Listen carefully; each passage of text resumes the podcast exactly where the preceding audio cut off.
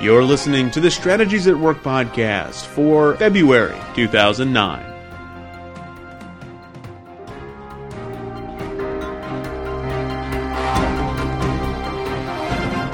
Today's episode is titled How to Prosper in a Depression. Everyone wants to prosper, and too often we view prosperity as an indicator of success and freedom.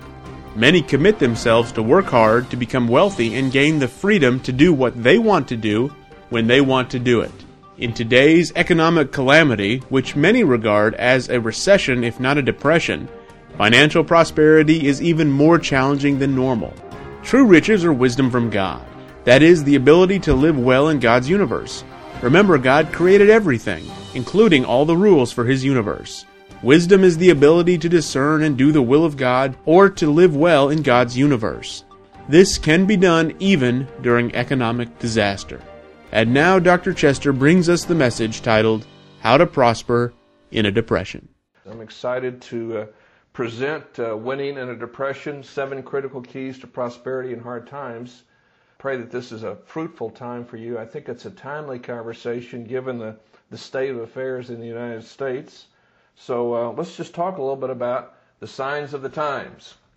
If you've been reading uh, the news re- recently, you're aware that the Chicago Tribune has filed bankruptcy, and that was courtesy of Mr. Sam Zell, who um, about a year or so ago uh, did an LBO, which is a leveraged buyout, and put a bunch of debt on the, on the Tribune when he bought it along with other assets. And of course, in this economy, debt is uh, debt can be de- deadly because Lenders expect to be serviced, get their interest payments, regardless of whether or not you have the money to make those payments. And so we have a, a situation here where bankruptcy is, was the inevitable result of that. And my contention is that that is a sign of presumption. In fact, anytime you take on debt for any purpose, to some degree, that's presumption. The presumption is that you will have the resources to pay back that debt. Obviously, there are degrees of presumption. Uh, presumption in the case of an LBO is a much more uh, aggressive, uh, risky presumption than the presumption of taking on a conservative mortgage. And so, presumption is always a challenge for all of us, but we need to be be very aware. In in uh, in good times, the temptation to take on debt is great because we can't see the bad times coming. And so, Mr. Zell has been a um, the father here of this bankruptcy here for the Chicago Tribune because of his own presumption. Other things that are going on, other signs of the time are greed. If you've been following the news again, you, you found out about Bernie uh, Madoff's Ponzi scheme where he's basically been able to um, to steal $50 billion of investor capital over the last uh, 10 to 15 years.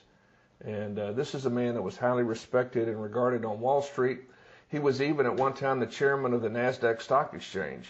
So he had um, significant uh, credibility.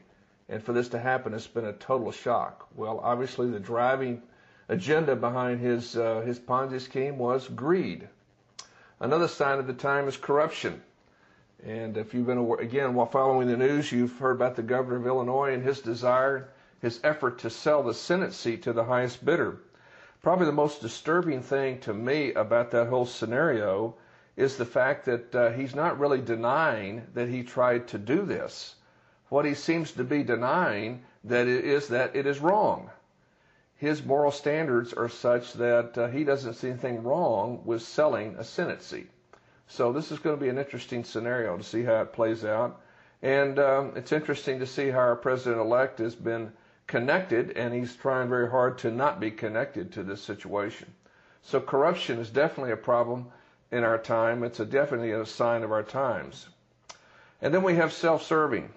Uh, if you've been following uh, Merrill Lynch and the investment banking companies and uh, what they've been going through, uh, you know that Merrill Lynch is in the midst of being acquired by Bank of America. Uh, that beat going bankrupt. Uh, and in the process of going through all of this economic calamity over the past year, the uh, CEO of Merrill Lynch decided that he was due a $10 million bonus, and he has uh, requested that the board pay him that bonus. I think the board is utterly stunned that he would request this in a year when when the economy is so tough and the and the company nearly went broke. I guess he, he views himself as somewhat of a savior for the company, and therefore um, he thinks he's worth this. But this illustrates another phenomenon going on in our culture, and that is an increasing gap between the compensation of management and workers. Uh, increasingly, we're seeing workers' compensation uh, limited and, and CEO compensation almost unlimited. Another sign of the time is hedonism. Uh, hedonism is a worship of pleasure, it's a worship of fun, it's a worship of entertainment. Uh, increasingly, we're seeing the pay of entertainers and athletes go up. Uh, for example, Tiger Woods, uh, I believe this is a 2007 number, but his uh, earnings for the year were over $100 million for playing golf. Now, that's just a phenomenal, phenomenal amount of money. You say, why in the world could somebody make that kind of money? Well, the only way you can make money playing golf like that is people love the pleasure and the satisfaction of watching a player like that. Then you have idolatry. The Washington State Capitol building uh, has got a display, and in this display it says there are no gods, no devils, no angels. Religion is but myth and superstition that hardens the heart and enslaves mind. What this is is a, a projection of the atheist of their worldview. And uh, we're regarding that as acceptable and okay, and we just put it on display in a Capitol building. And finally, we have no accountability.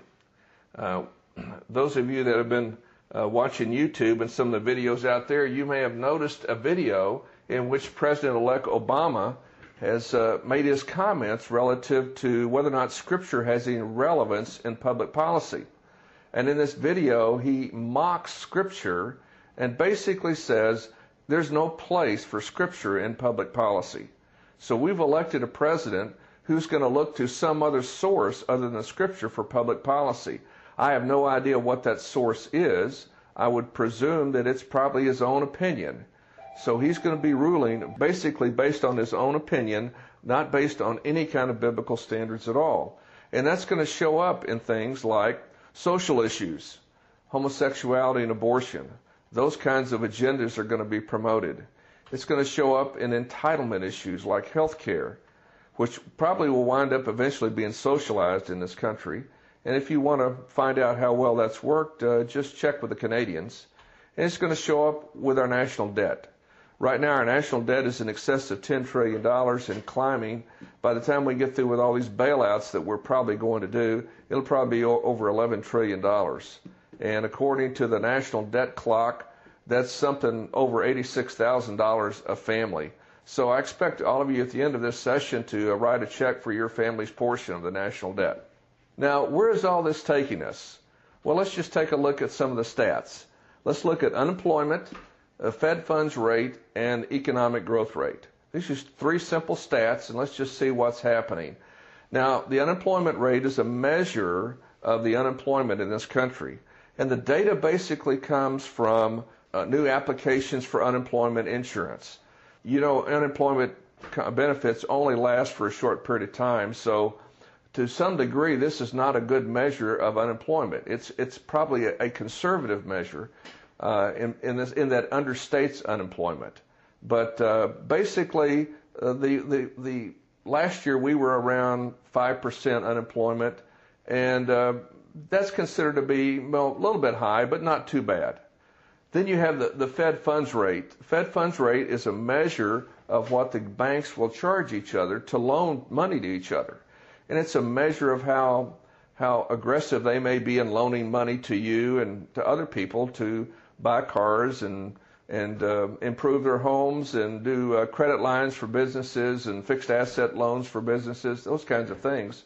So typically, uh, you know, a, a rate of you know three to four percent is a nice rate. A year ago was a little over 4%. And then we have the economic growth rate. This is a measure overall of our of our economy and whether or not it's growing. And in God's universe, healthy things grow. So we want a growth rate, and typically the Federal Reserve likes to keep it around two to three percent. So a year ago it was about two percent. Now where is it in 2008?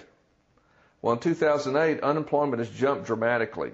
It's over 8%, and some people argue that it's probably closer to 10%, or will be 10% by the end of the year. The Fed funds rate has dropped like a rock, And uh, in fact, it I think uh, prior to doing this chart, it was around um, 1% or a little under 1%. It's now, I think, almost at zero. They had another Fed funds rate drop this week. So it's essentially gone to zero, which says that, that it's easy to get money, but yet money is not flowing into the economy. And finally, the economic growth rate for 2008 is forecast to be around a negative 4%. So that's why the economists are saying now that we are in a, in a recession, if not a depression. So what is all this saying to us? What are the signs of the times and these, these statistics saying to us? Well, what they're saying to us is that sin has economic consequences. And that's hard for us to get because most of us don't think of business in terms of spiritual reality. We think of business as a place we go to make money. We don't see that in the context of, of what is God saying and what is God doing through, through the economic indicators. But let's just take a look at how God responds to sin. Look at this text in Ezekiel. It says, Then they, that is Israel, will know that I am the Lord, when I have made the land a desolate waste because of all the detestable things they have done. My people come to you, that is to Ezekiel, as they usually do, and sit before you to listen to your words, but they do not put them into practice. With their mouths they express devotion, but their hearts are greedy for unjust gain. Indeed, to them you are nothing more than one who sings with love songs with a beautiful voice and plays an instrument well, for they hear your words, but they do not put them into practice. Now, that is the reality, I think, uh, that is in effect in the United States today. That we are just plain uh, church. We are a religious people. We're going through the, the motions. We have a lot of form but vir- virtually no substance. And so when you have that going on, we need to understand that there will be economic consequences to this rejection of God. And God intends to use this to get it, get our attention. He's made the land a desolate waste because of the detestable things that we've done. Our sin will produce economic calamity. So that's where we are. We are experiencing this and uh, it's going to be a, a, major, a major ongoing problem for us. So we've got to decide how is it that we're going to to handle this? How are we going to respond to the judgment that we're under now because of our sin? So what I want to do tonight is I want to give you seven keys to prosperity in the midst of economic calamity. The first key will be will deal with being surprised and the fact that blank is not surprised. The next key is will deal with reality. The third key would be a warning about what you worship. The fourth key is about the Lord. The fifth key is do something as unto the Lord. The sixth key is to keep your something open. And the seventh key is to ask. So we're going to fill in these blanks over the next 30 minutes and uh, give you some insight, hopefully, into how to prosper in this difficult economic time. So the first key is God is not surprised. You know, it's it's easy for us to think uh, that that God kind of acts and functions like we do. We kind of think that well, an event like flipping a coin is a random event, and uh, we don't know how a coin flip's going to come out. Uh, we know statistically, if you flip a coin a hundred times, probably it'll come out about half the time heads and half the half the time tails but you can't necessarily predict on any coin flip how it's going to come out reliably. You have a 50 50% chance of knowing how it's going to come out. Well, God knows 100%. He's never surprised. He knows exactly how every coin flip is going to happen. Because this, the lot is cast into the lap, but its every decision is from the Lord. This is Proverbs 16, verse 33.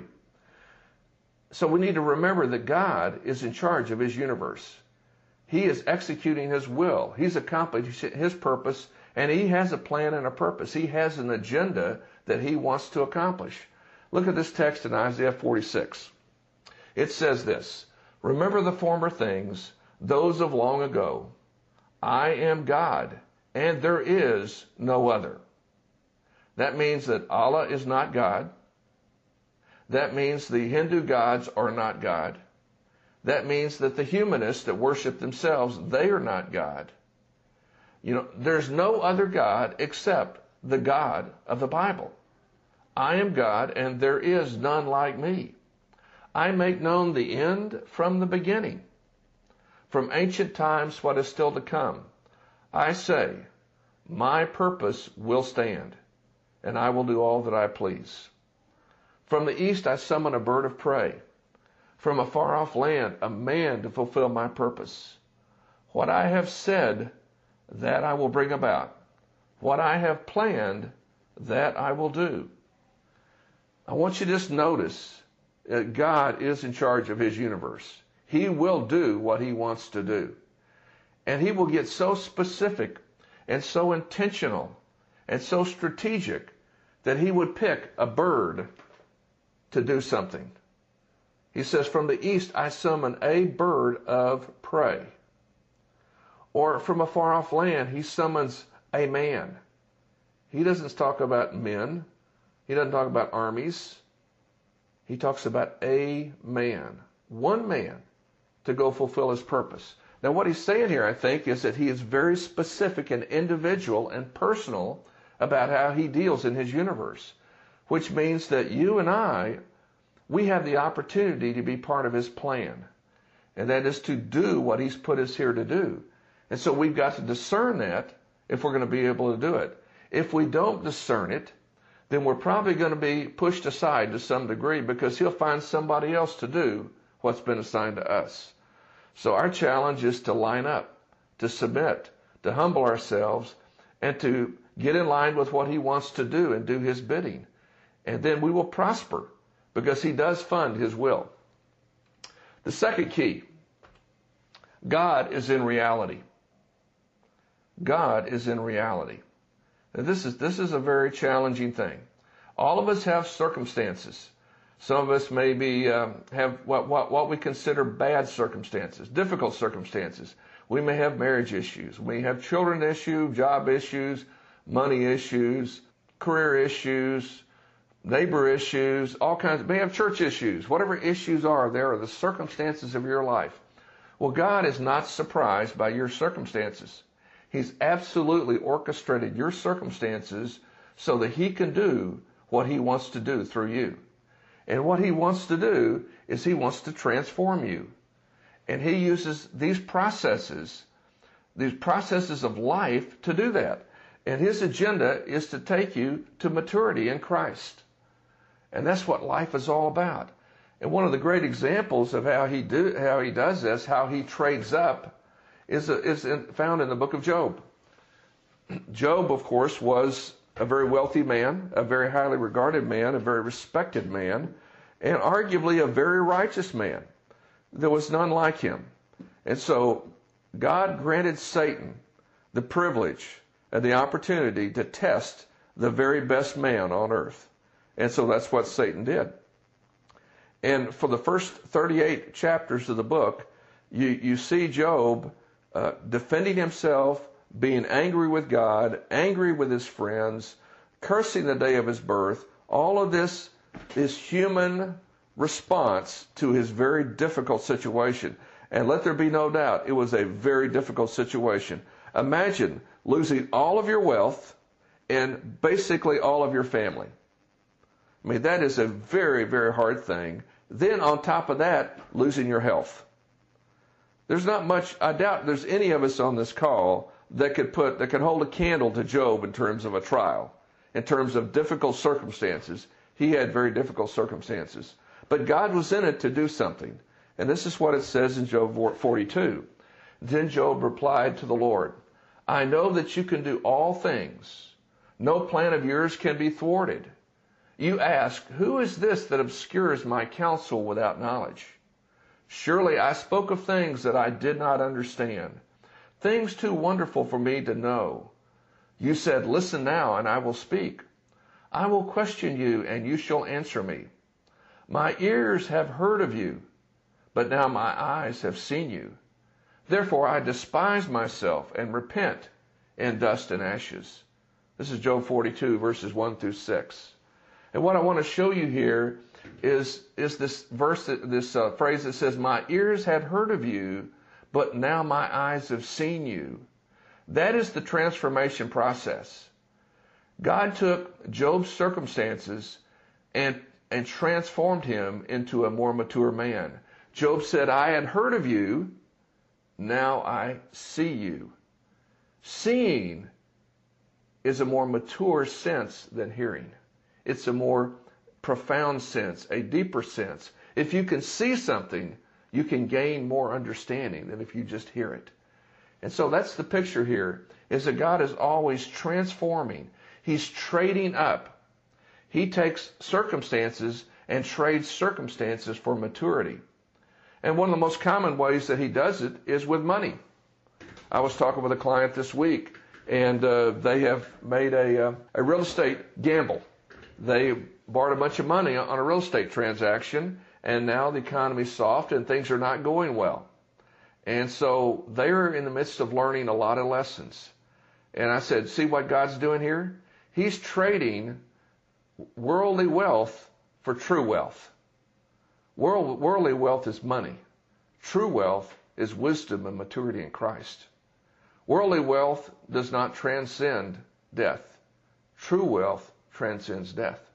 God is always into going from the temporary to the permanent, from that which is um, has lo- less value to that which has more value.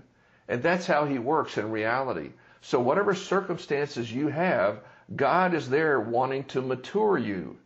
And so a key to dealing with difficult times is allowing the maturity of God to happen in your life.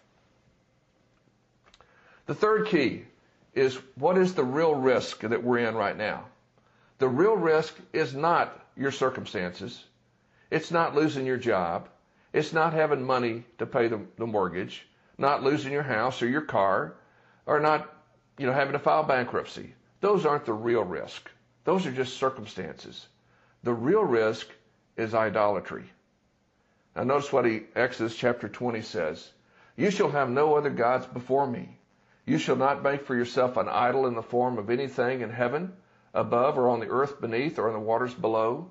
You shall not bow down to them or worship them, for I, the Lord your God, am a jealous God, punishing the children for the sin of the fathers to the third and fourth generation of those who hate me, but showing love to a thousand generation of those who love me and keep my commandments. You see, God indeed is a jealous God.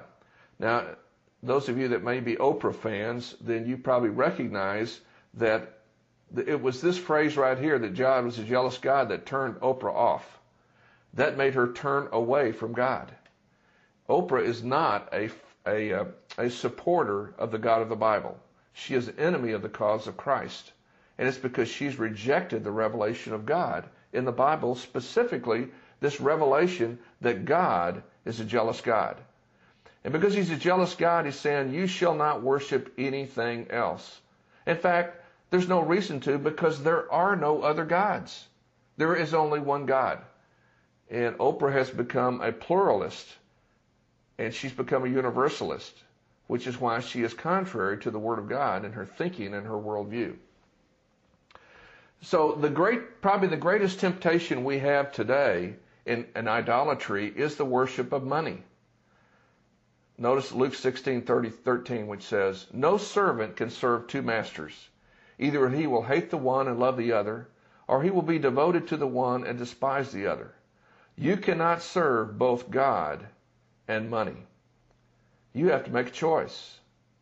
I can't tell you how many people I've run into in life that think they can serve God and money.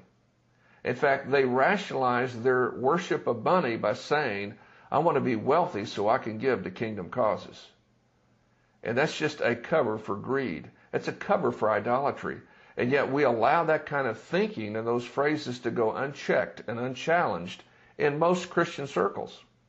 We need to become very fanatical about rejecting idolatry in every form, particularly the worship of money, but also our, our worship of form without substance, which is the Pharisee approach to Christianity. When you see people, and we need to look in the mirror very carefully here, when you look at yourself and you look at others, to the degree that we are not submitted to the Word of God and to the revelation of Jesus Christ in our lives is the degree that idolatry is, is working in us. And we need to be very aggressive about, about purging idolatry out of our lives. That is a real risk because that idolatry brings judgment. Notice again Exodus 20, where it says that God is a jealous God, punishing the children for the sin of the fathers. Your sin of idolatry will have implications to your children and grandchildren and great grandchildren. That's a sobering thing. Most people want to bless their, their heirs. Well, you want to bless your heirs? Then you need to worship the one true God and reject any temptation to idolatry, to worshiping anything else. Do not worship church. Do not worship another person. Do not worship money. Do not worship power and influence. Do not worship your job. Do not worship a title. Do not worship your car, your house, your lake house, vacations, fun, entertainment. Whatever it is that, that, that draws your interest, you've got to be fanatical about purging that idolatry out of your life. And that will bring blessing to you and to everybody that comes in contact with you, and it will bring blessing to your family. The fourth risk is, or the fourth key here is the only security is in God. There is no security in this life. Uh, a few years ago, I had a pastor come to me from a church, and in this particular church, there had recently been a, um, a termination of one of the other staff pastors, and it had been carried out at the directive of the elders, which was not a normal thing. Well, so the uh, the staff pastors left. Uh, all of a sudden, they got a reality check. If the elders would step up and fire one pastor, maybe they'd fire another pastor. And so all these staff pastors that were left started getting real insecure about their jobs. And so I wound up at lunch one of the day, one day talking with this, this one staff pastor, and he's going on and on about how insecure he feels and how he, how concerned he is about his, the longevity of his job. And so we wound up in a, in a discussion about security. And I asked him, you know, well, what is security? Why do you think you're secure? And he started thinking about it a little bit, and he reflected back on when he worked in the marketplace, and he realized that in the marketplace, it wasn't very secure there. And then he realized, you know, I'm just thinking like I was in the marketplace. I've forgotten the fact that God is my security. It's not the marketplace. It's not my job. It's not my bank account, how much money I have, whether or not I can get unemployment benefits or whether or not I have another opportunity. Those things are not my security. Only God is my security. I said, That's right. And as, as, as long as you understand that He is your security, there's never a concern about whether or not you're going to be released. Your only concern needs to be to do what you've been called to do and do it well. Because God is your provider. Line up with God and He will meet your needs. That's what Matthew 6.33 says. And look at some other texts of Scripture here. Matthew 24 verse 1. The earth is the Lord's and everything in it, the world and all who live in it. How about this one in Haggai 2:8? The silver is mine and the gold is mine, declares the Lord Almighty. In other words, God doesn't lack for resources. Have you ever ever thought about that reality that you know we have many of us you know when, when we were if somebody were to ask us if what our problems are, we might say, well, we need more money. And that's interesting. We we have this sense that we need more money. But yet we, we are related to a God that loves us and does only good things for us and has no lack of resources. And yet we seem to think we have a lack of resources. So is there something wrong with our thinking? I would submit to you we're thinking very badly.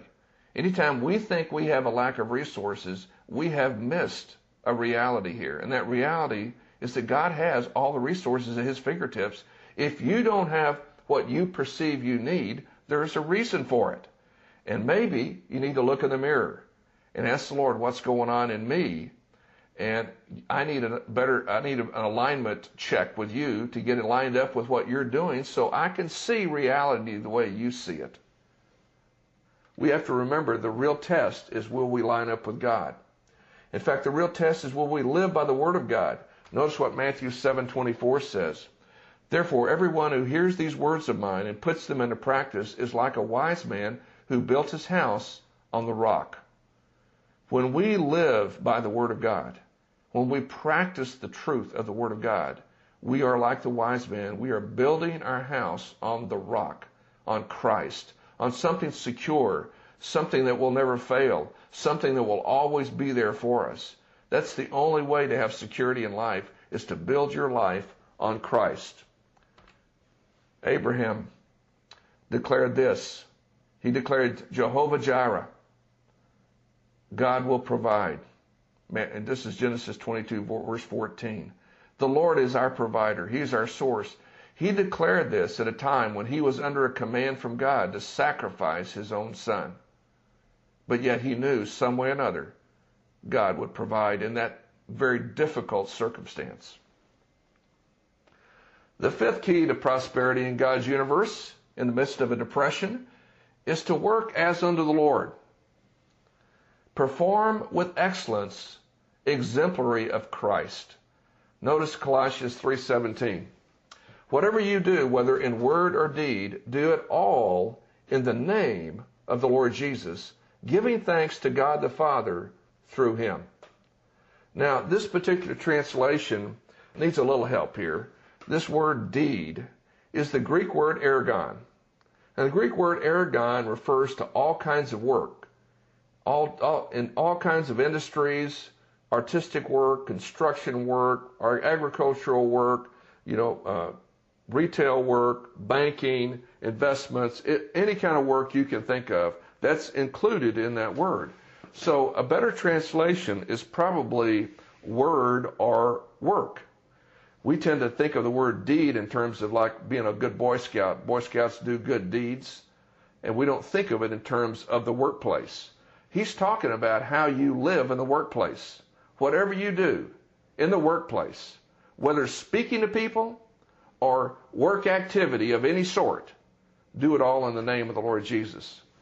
Uh, a, a good reminder of this reality is to have a stamp on your desk and have the stamp embossed so it says, This work performed in the name of the Lord Jesus. And then everything that you do, every phone conversation, every meeting, every email, every letter, every report, everything that you do, figuratively or literally take out the stamp and stamp it, this work performed in the name of the Lord Jesus. And that gives you a different mindset for the quality of work that God desires us to do. He wants us to reflect Christ in everything we do. So many people don't get that. I was talking to one of my uh, clients the other day, and he was sharing with me about a friend of his that he'd been talking to about strategic life alignment. And this man had said, Well, I don't think God has any specific purpose for me. My, my job is to, um, to evangelize and to be ethical and to make money. And then, of course, tithe so that we can, the church can do kingdom activities. And that's a very common perspective out there today. It does not reflect an understanding of Colossians 3.17. Colossians 3.17 says, what you do matters to God, and how you do it matters to God. So we need to be very diligent and very faithful about doing our work in the name of the Lord Jesus. A few verses later in Colossians 3:23, it says we're to do it with such integrity that we need to view God as our boss. Now that's a very startling reality. Look what Colossians 3:23 says. Whatever you do, Work at it with all your heart as working for the Lord, not for men. Wow. I've got to begin to realize that I, I will give an account to God for my work. He's not going to sit there and hear, hear, hear, me pontificate about all the money I did, I, I gave to support missions, all the times that I went to visitation, all the times that I prayed for people at church, all the times that I you know, sent the pastor on vacations or gave him special gifts. All the times I showed up for church meetings, that's really not going to be very important. What he's going to want to know is, how did you do your work? Did you reflect me? Did you work as unto me? Did you realize that I'm inspecting your work and you're going to present it to me and I want it to reflect my son? That's what's really going to count in the kingdom and that's how he views work. So we need to begin to work as unto the Lord. And remember this success is not money. Jesus said this in the high priestly prayer in John 17:4, right before his, his crucifixion. This is before his ultimate destiny. He says this about his life and about success. I have brought you glory, referring to the Father, on earth by completing the work you gave me to do. Jesus denominated success in terms of obedience. He died broke. Now, I'm not saying that God is calling you to die, bro- die broke. The, the Proverbs talk about the wisdom of storing up treasures of choice food and oil. That is a very, a wise man does that. But in the case of Jesus, he didn't need that. Because God is in to give us, giving us what we need to do what we're called to do. You know, we're all caught up with getting wealthy and being rich. God is caught up, caught up in us obeying Him. That's what He wants. And so He provides us what we need to do what we're called to do. And that's really what provision is, and that's what prosperity is. When you have what you need to call, do, do what you're called to do, you are prospering. And we need to really get it. That is the reality of life. I was talking to one of my clients this afternoon. He was reflecting back on the year, and he said, You know, this is the worst year we've had in a long time. I said, Really? Well, tell me about it. He says, Well, we, we, this is the least amount of money I can ever remember making. I said, So you're denominating success in terms of money? And he stopped and paused for a second. And I asked him, I said, What's real success? And then we talked about John 17, 4. And then he began to reflect on spiritually what had happened to him, his family, and his business over the past year. And he realized this had been the most rich year he had ever had because he had more profound revelation about God and about Christ, and, and that he received that this year, and he incorporated that into his life. And he says, Yeah, you're right. I traded up. I traded money for real riches. And that you can't buy real riches. That comes from the transforming power of Christ working through you. Okay, the sixth key to prosperity and depression is keep your options open. Ecclesiastes 11 verses 5 through 6. As you do not know the path of the wind, or how the body is formed in a mother's womb, so you cannot understand the work of God, the maker of all things. Sow your seed in the morning, and at evening let not your hands be idle. For you do not know what will see, which will succeed, whether this or that, or whether both will do equally well. And what this is saying is that we have very limited ability to perceive what God is going to do. Now that should not keep us from seeking to do that. We should always seek to understand what God is wanting to do. But we need to recognize we are limited in our ability. And so because we're limited, we need to be aggressive about, about keeping our options open. You know, I, I frequently run into people that would, would claim that they have the ability to hear God well. Uh, sadly, often this is the case with pastors. And not, it's not exclusive. I hear it with all kinds of people, but more often I tend to hear it with pastors. And I frequently challenge that. Why do you think that you hear God so clearly? And they're convinced that they do. And then we start inspecting what's going on in their lives, and we discover, well, things are never going quite like they thought they would go. And why is that? Well, because they see through a glass darkly. We all see through a glass darkly. We all have limited ability to discern well. We can discern to some degree. We have the Word of God that gives us a lot of revelation. We have the Holy Spirit that guides us, and we have a level of discernment through that. But we do not have perfect discernment. So we have got to be willing to keep our options open. So that means don't burn your bridges. That's a very common problem today. People decide, I'm out of here, I'm through with this, I'm done with this, I'm gone. They burn bridges. Don't ever burn bridges, whether it's with a church, with a person, with a business, with a business owner, with other people. Try not to burn bridges. You never know when you may need to go back across that bridge. And, and finally, do not presume that you hear God clearly. Always, always, always recognize we are limited. 1 Corinthians 13:12 says this. Now we see through a glass darkly, but then face to face. Now I know in part, but then shall I know even as also I am known. In other words, God knows me so well right now. He knows everything about me to the nth degree, down to counting the hairs of my head. And I know some of you are saying you don't have any hair on your head. Well, I do have a little bit. I got some fuzz. So God knows me that detailed. I will know Him in that kind of detail someday. That's what it means. Then shall I know, even as also I am known. But right now, I don't know at that level. I am limited in what I know right now. So the way that I have the best opportunity to discern what God is saying to me is by being in community with my wife, being in community with C4 advisors, being in community with godly men and women who are helping me hear and discern the will of God for my life. So keep your options open, keep your ears open, let God speak to you in many different ways. The seventh and final key is the, the secret to answering any question in life, to solving any problem, is the famous ask, seek, knock process. Matthew 7, verses 7 through 11. Ask and it shall be given to you. Seek and you will find. Knock and the door will be open to you. For everyone who asks receives. He who seeks finds. And to him who knocks the door will be open. Which of you, if his son asks for bread, will give him a stone? Or if he asks for a fish, will give him a snake? If you, then, though you are evil, know how to give good gifts to your children, how much more will your Father in heaven give good gifts to those who ask him? We have a Father that wants to give us good things and that will give us good things. All we have to do is line up with Him and follow His process.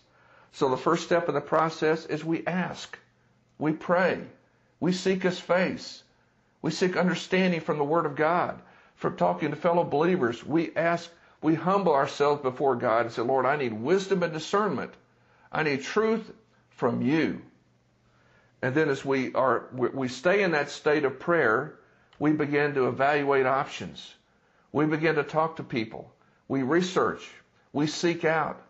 We, we discern what it is that the relevant facts that, that surround this situation that we're in, the circumstances.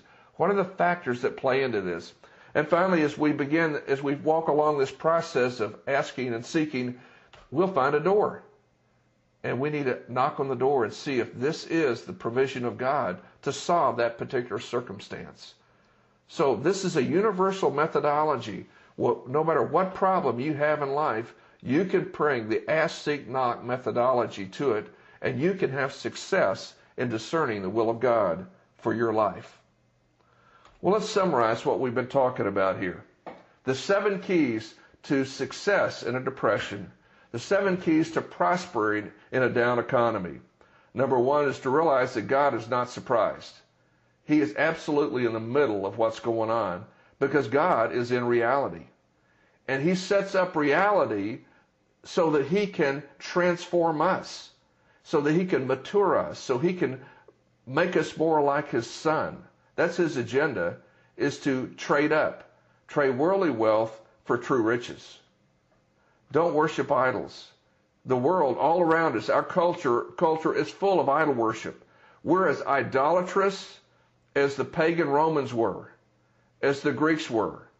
They were polytheistic, they were pluralistic, they were hedonistic. We have all that stuff going on in our culture across this planet in the United States today. Even in our churches, we have idol worship going on. And I know that may sound like a hard word, but I challenge you to really look and ask the question in whatever church you're in, what are we really worshiping here? And if, if you're sensing idol worship going on, you need to be aggressive about seeking to not get caught up into that and really be, be seeking to worship the one true God. Remember, the Lord is the only security in life. There is no other rock to build your life on except Christ. And one of the key ways that you you build your life on the rock is you work as unto the Lord. Everything you do should bear the stamp of Christ. Every conversation, every word, every deed, every action, every email, every report, every interaction should bear Christ. Keep your options open. Recognize that you don't hear as clearly as you think.